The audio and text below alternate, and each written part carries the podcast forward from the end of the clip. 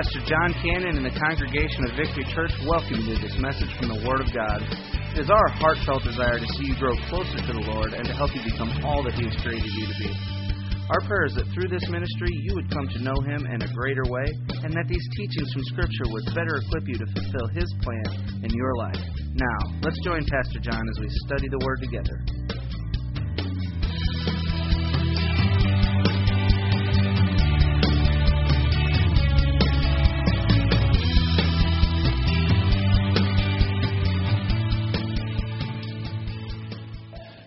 To start out this morning talking about noise. And, and I'm not talking about jet airplanes and, and, and, uh, and Harley Davidson motorcycles, which are noise. But anyway, uh, I'm not talking about that. I'm talking about spiritual noise. I'm talking about all the things that are around us and all the things that are in our lives that are bombarding us every day and blocking out what we really need to hear all these messages that are being fed to us and being pounded into us, and everywhere we turn, there's another new message that's contrary to the gospel of Jesus Christ. The world is deafening. The noise is deafening. It's coming from everywhere. The world screams its gospel at us, doesn't it? It screams the gospel of sin and success and moral subjectivity. It tells us that, that we should worship everything that is unholy that we should worship ourselves, that we should worship money, that we should worship freedom. They call it freedom when there are no rules, when anything goes, when everything is permissible. That's freedom. You don't have the right to tell me that I can't do that. I am free. What they don't understand is they're not free. When they put themselves in the place where they are their own God, where money is their God, when freedom is their God, they're actually slaves and they're living under the slavery of sin. They're not free. They're in chains more than anyone, more than us as Christians. But that's the noise. That's what we get every day. That's what we get fed every day. It's all about you. And it's all about health, wealth, and prosperity. It's all about money. It's all about me. It's all about what I want. And that's the world. That's the world we live in. That's primetime TV. And worse yet, cable TV. That's radio. That's CDs and iTunes downloads. You can't just say CDs anymore. It's fed to us everywhere we hear. It's noise, and it's drowning out the truth. And that's the world. But sometimes, I got to say, the church isn't much better. All over the world this morning, as I stand here in this pulpit trying to tell you the truth, where you can hear it, Lies are being told. Promises are being made that aren't promises from God. The gospel of the world is being wrapped up in a religious wrapper for mass consumption. And it's happening every day, all over the world. It's noise. It's distracting us from the truth. It's steering us away from what God would want us to know and want us to hear and want us to live. And there's another message that goes right alongside that message. The second message is get in line. Get in line. Don't speak out. Meanwhile, the truth languishes. We're afraid in society today, in this world we live in today, we're afraid to speak the truth. Get back in line, we hear. Speak only what is non offensive. The people of God have no right to speak. We've got world leaders that, that travel around the world and talk about religious liberties abroad. American leadership, the American government, talk about religious liberties abroad, while at home, our religious liberties are being eroded day by day by day. Get in line. Say only what's non offensive. So I've got a question for you. How's that working for you? How's that noise working for you? How's that message working for you? Is the world a better place because of it? That's the message of the world. That's the big lie that our society has believed in, and it's killing us. It's literally killing us. We live in a world where abortion on demand is considered a right, not a sin. Sorry, I'm getting fired up. Where in some parts of the world it's a crime to homeschool your kids.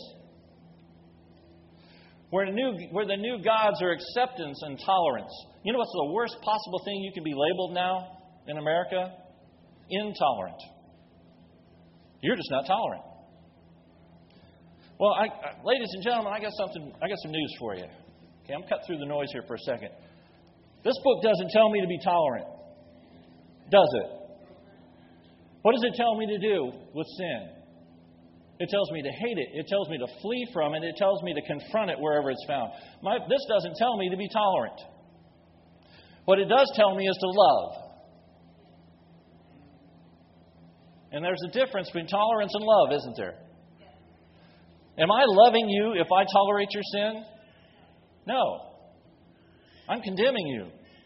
If I have the truth and I don't give it to you and confront you with your sin, I'm condemning you. Is that love? No. I'm not called to be tolerant. I'm called to be loving. We live in a world where you're not allowed to hold a contrary viewpoint. If I disagree with someone, I am instantly labeled as a hate monger and a bigot. We Christians are required to remain politically correct at all times, or we face the wrath of a vengeful world that would love to silence us. And you know what I think about that? You know what I think about tolerance and political correctness? I don't care. I've got something bigger than that. I've got more to say about that. I think about this stuff and it grieves my heart so deeply that sometimes I don't know how I can stand up under it. My heart hurts for the world. I see people that are following these lies and instead of looking at them saying, You're wrong, turn around. You're an idiot. What is wrong with you? Are your eyes so blind you can't see what you're doing? It, it's real easy to fall into, fall into hate, isn't it? You see people acting like that, con- people that are contrary to, what, to our worldview, that are trying to stifle us, that are trying to, to force us to follow their rules and their law. It's real easy to hate those people. I can't do that. I have to love them. I have to grieve for them. My heart breaks for what's going on. I sometimes get so overloaded with it that I just can't stand up under it and I just cry. I see what's going on in the world and it breaks my heart, and I have to think it's breaking Jesus' heart too.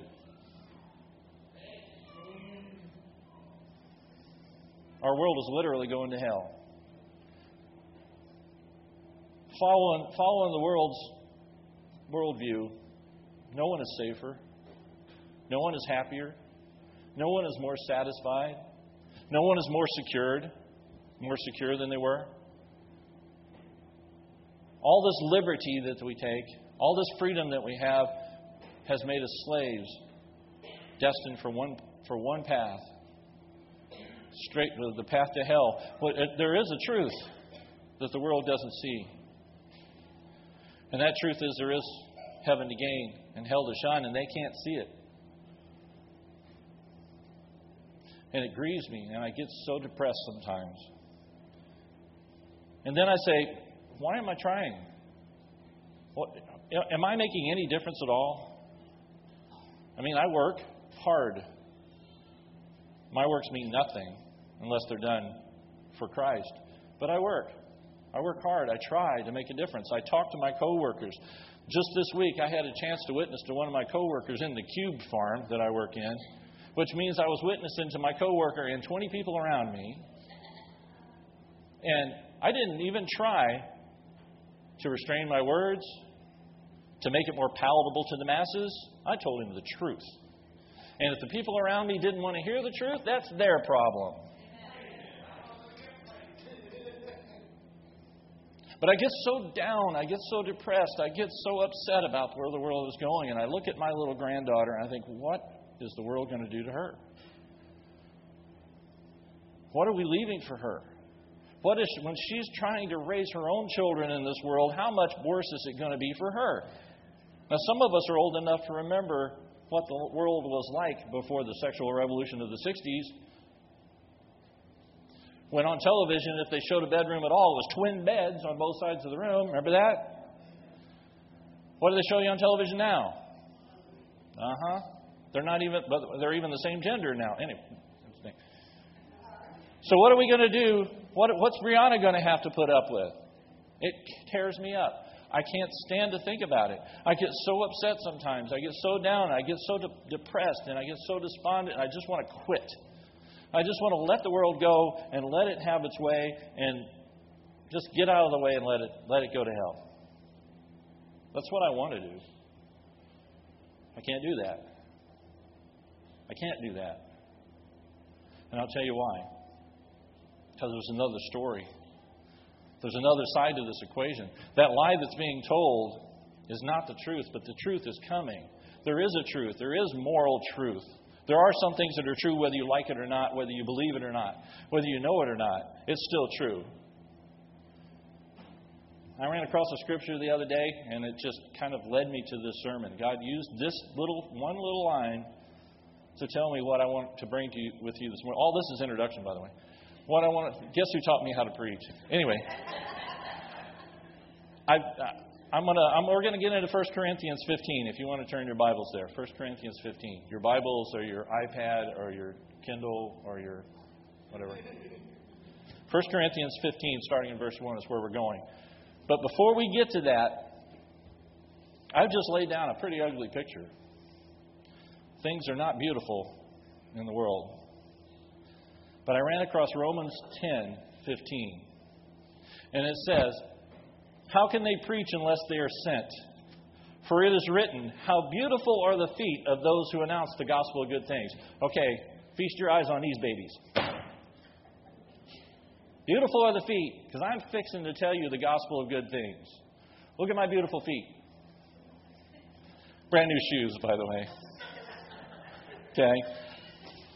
How beautiful are the feet of those who announce the gospel of good things. Here we go. 1 Corinthians 15. We've got a lot of scripture. I'm going to try to get through it all starting in verse 1 says, Now, brothers, I want to clarify for you the gospel I proclaimed to you. You received it and have taken your stand on it. Does that describe you? Have you received this gospel and are you taking your stand on it?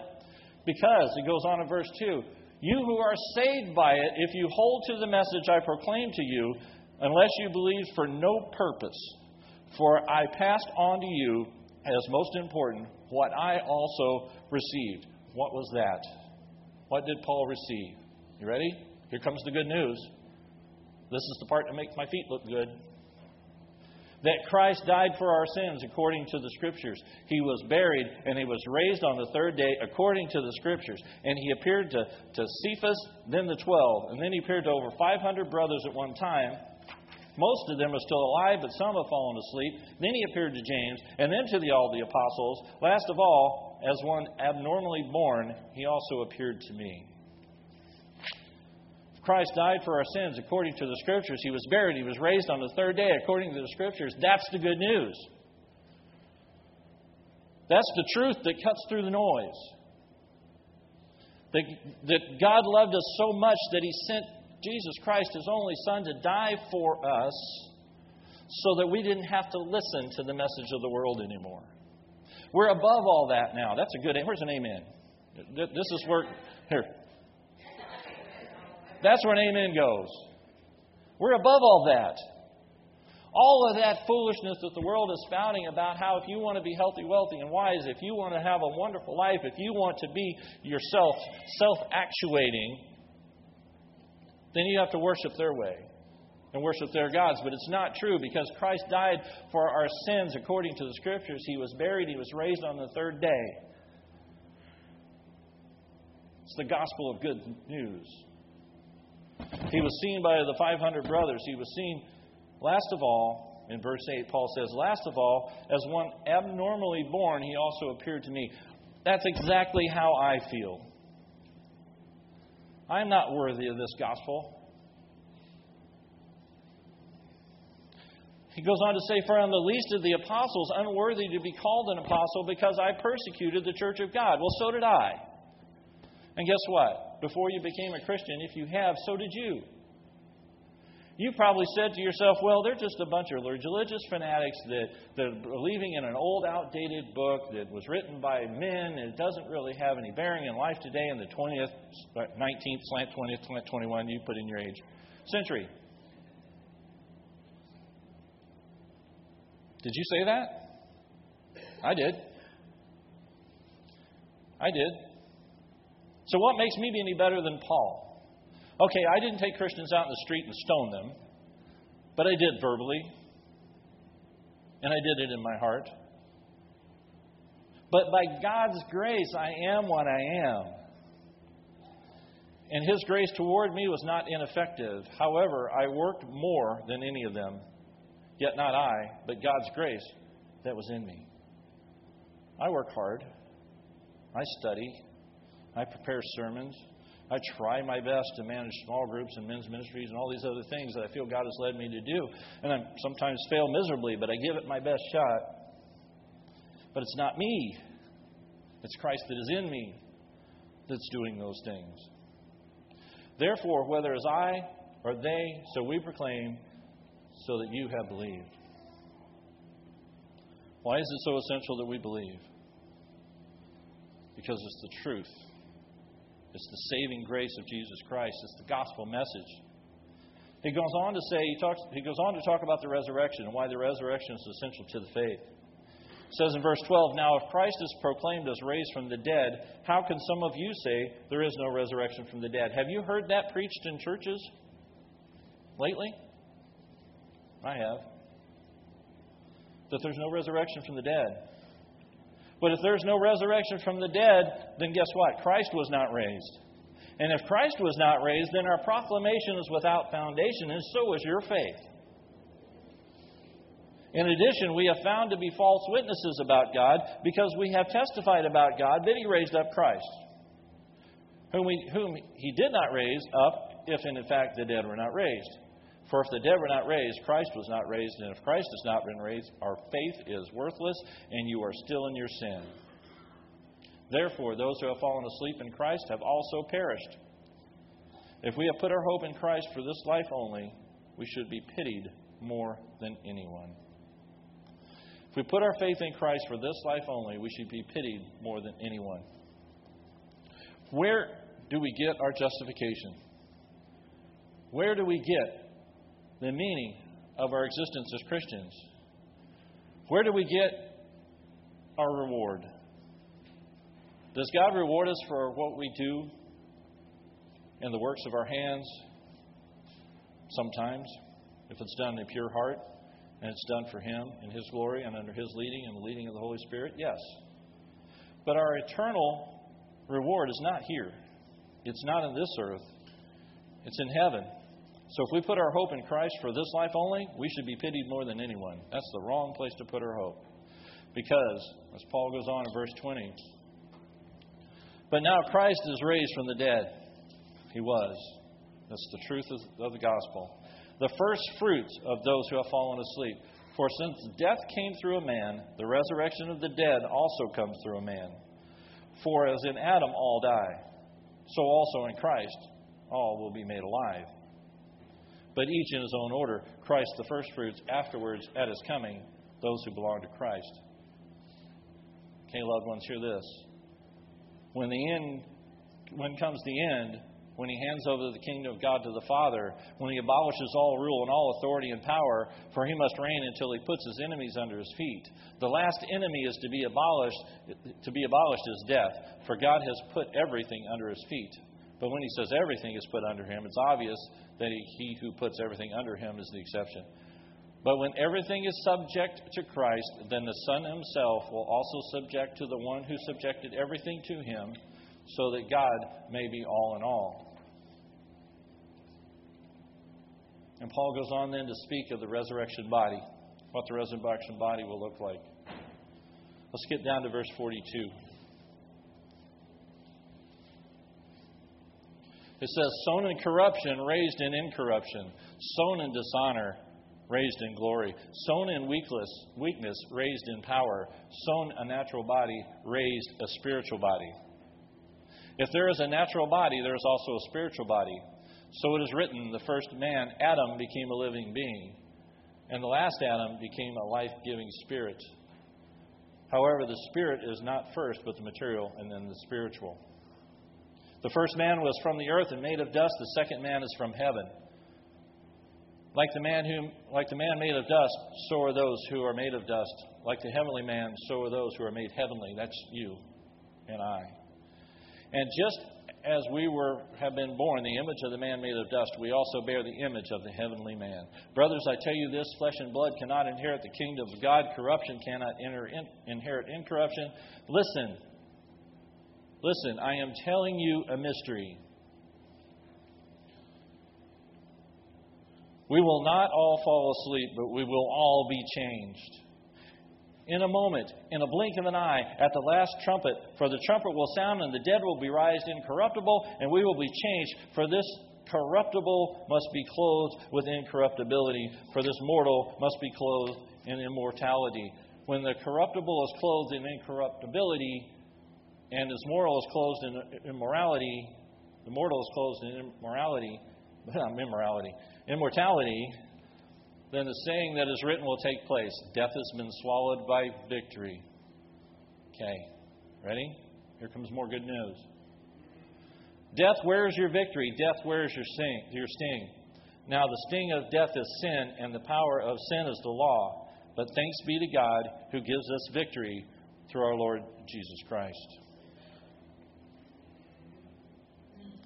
Death, where is your victory? Death, where is your sting? The worst possible thing the world can think of is death. The worst possible outcome for your life on earth is to end it. That's not what we think. That's not what Christians believe. There are much worse things that can happen to me than death. Of course, nobody wants to die. But Paul said to live as Christ and to die as gain. I'm not in a big hurry. I'm not going to run out on the interstate this afternoon and throw myself in front of a truck just to get there quicker. Right? I'm not in a hurry. But I'm not in a hurry because I fear death. I'm not in a hurry because I don't want to grieve my family. And I want to be there to see Brianna's wedding. And I want to see my grandsons grow up to be men. Is that selfishness? Probably. If that's not what God has in mind for me, well, that's His plan, not mine. But there's no sting in death for us because it's not the end, it's only the beginning of a new chapter. We put this aside with all its infirmities and we take on this incorruptible body that won't have arthritis and won't have cancer or won't have hypoglycemia, won't have any of the other things that these bodies inflict on us. It won't limit us to what this flesh can do. So we're looking at the other side. We're looking at heaven. Our victory is not here, our victory is there. So death has no sting for us. And the power of sin is the law. We're not under the law. Sin has no power over us. It still likes to exert power over us sometimes, and we all stumble and we all fall, but that's we're not bound by that. We're not slaves to sin anymore. Christ defeated all that. He put all that away. He bought us out of that bondage and put us into, quote, slavery to Him, which is where the real freedom is. The world thinks they're free, but they're slaves. They think we're slaves to this archaic system of, of beliefs, but we're free in Christ. That's the good news. That's the power of the good news. It says, Therefore, my brothers, be steadfast, and immovable, always excelling in the Lord's work, knowing that your labor in the Lord was not in vain. I told you how tired I get, how depressed I get. And I think, why do I even try? Nothing's changing. The world is still going to hell in a handbasket, and there's nothing I can do to stop it. There's nothing I can do for all those people that I grieve for.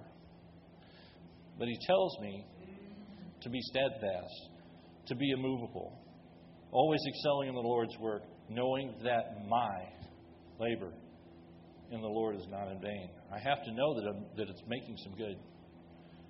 That what I do for the Lord, if I'm doing it for the Lord and not for me, is doing good. I'm not laboring in vain. So that's the good news. All the rest of it is made to be foolishness all the sin and hate and violence, it's gone. Because Christ died for us. He was raised to conquer death. He, and he is coming to call us all back to Him. Heaven is our home, not here. So, how are my feet looking now? Was that good news? I don't think feet are really all that beautiful. It's a metaphor, but how are my feet looking now?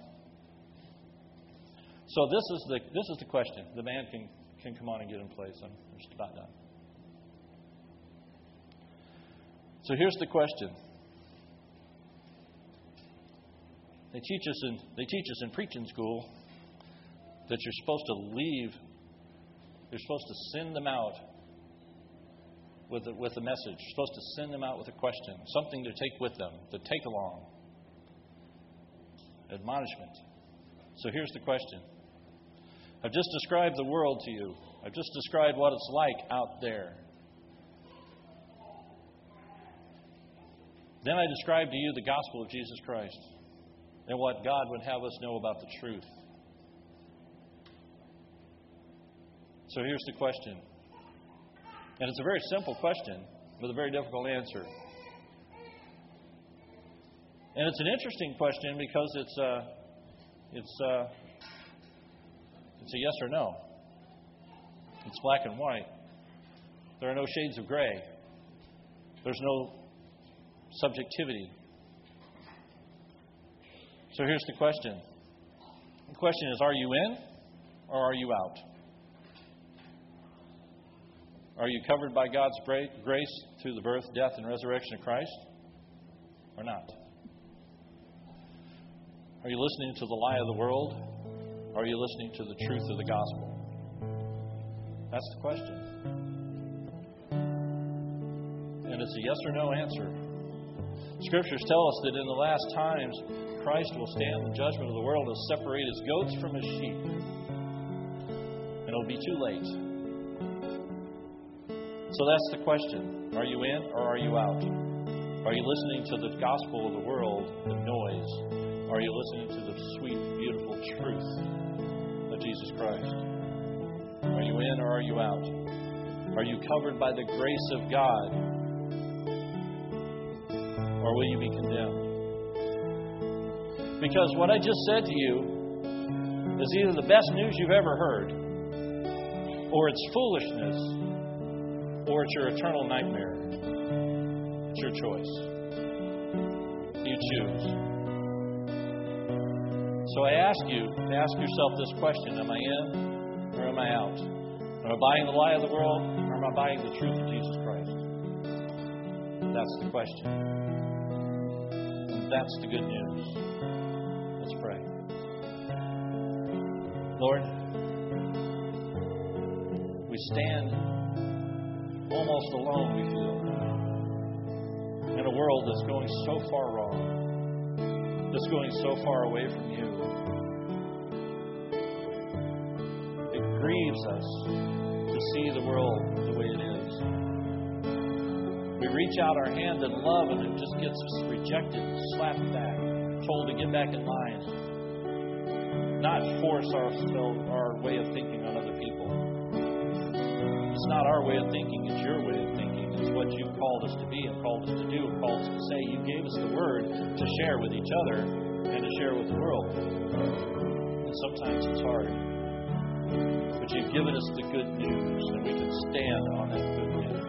The good news of what you have done by sending your Son to die for us, so that we no longer have to abide by the law. We no longer have to live under sin. He purchased the right for us to sit with Him in heaven with His blood that He shed. We praise you for that. We ask that you give us the strength to take this message out into the world that so desperately needs to hear it. Lord, I pray for all those that are in, in the house today, in your house, that have heard me speak these words. Again, I pray, Lord, they're your words and not mine. They've heard these words spoken and they've settled in their heart. Those of us that already know you will get a, a, a new vigor, get new energy to spread your word. Pray, Lord, if there's anyone that hears that doesn't know you and is on the outside looking in, that it would prick their heart, that the Holy Spirit would work in them to lead them to the truth of your gospel. Pray, Lord, that these words would bring, bring someone, anyone, to a confession of faith, if it be your will. Lord, I ask that you be with all those that love you and walk in your way and give them the strength and purpose that they need. Lord, if, if anyone needs to make this decision today, today is the time to do it. If there's anyone hearing me that needs to make a decision for you, today is the time. We're not guaranteed tomorrow. They need only pray something like, Lord, I understand that I'm a sinner listening to the lies of the world, and I want the truth. I want Jesus Christ in my life. I want Him to be my Lord and my Savior. Come save me. If you pray something like that, then the truth will become evident. Your eyes will be opened, and the lie will fade away. So ask, Lord, that all those that hear that, if someone needs to make that decision, that today is the day they do that. I ask that you be with us, that you give us your peace and your guidance. In the name of Jesus Christ, we claim these things.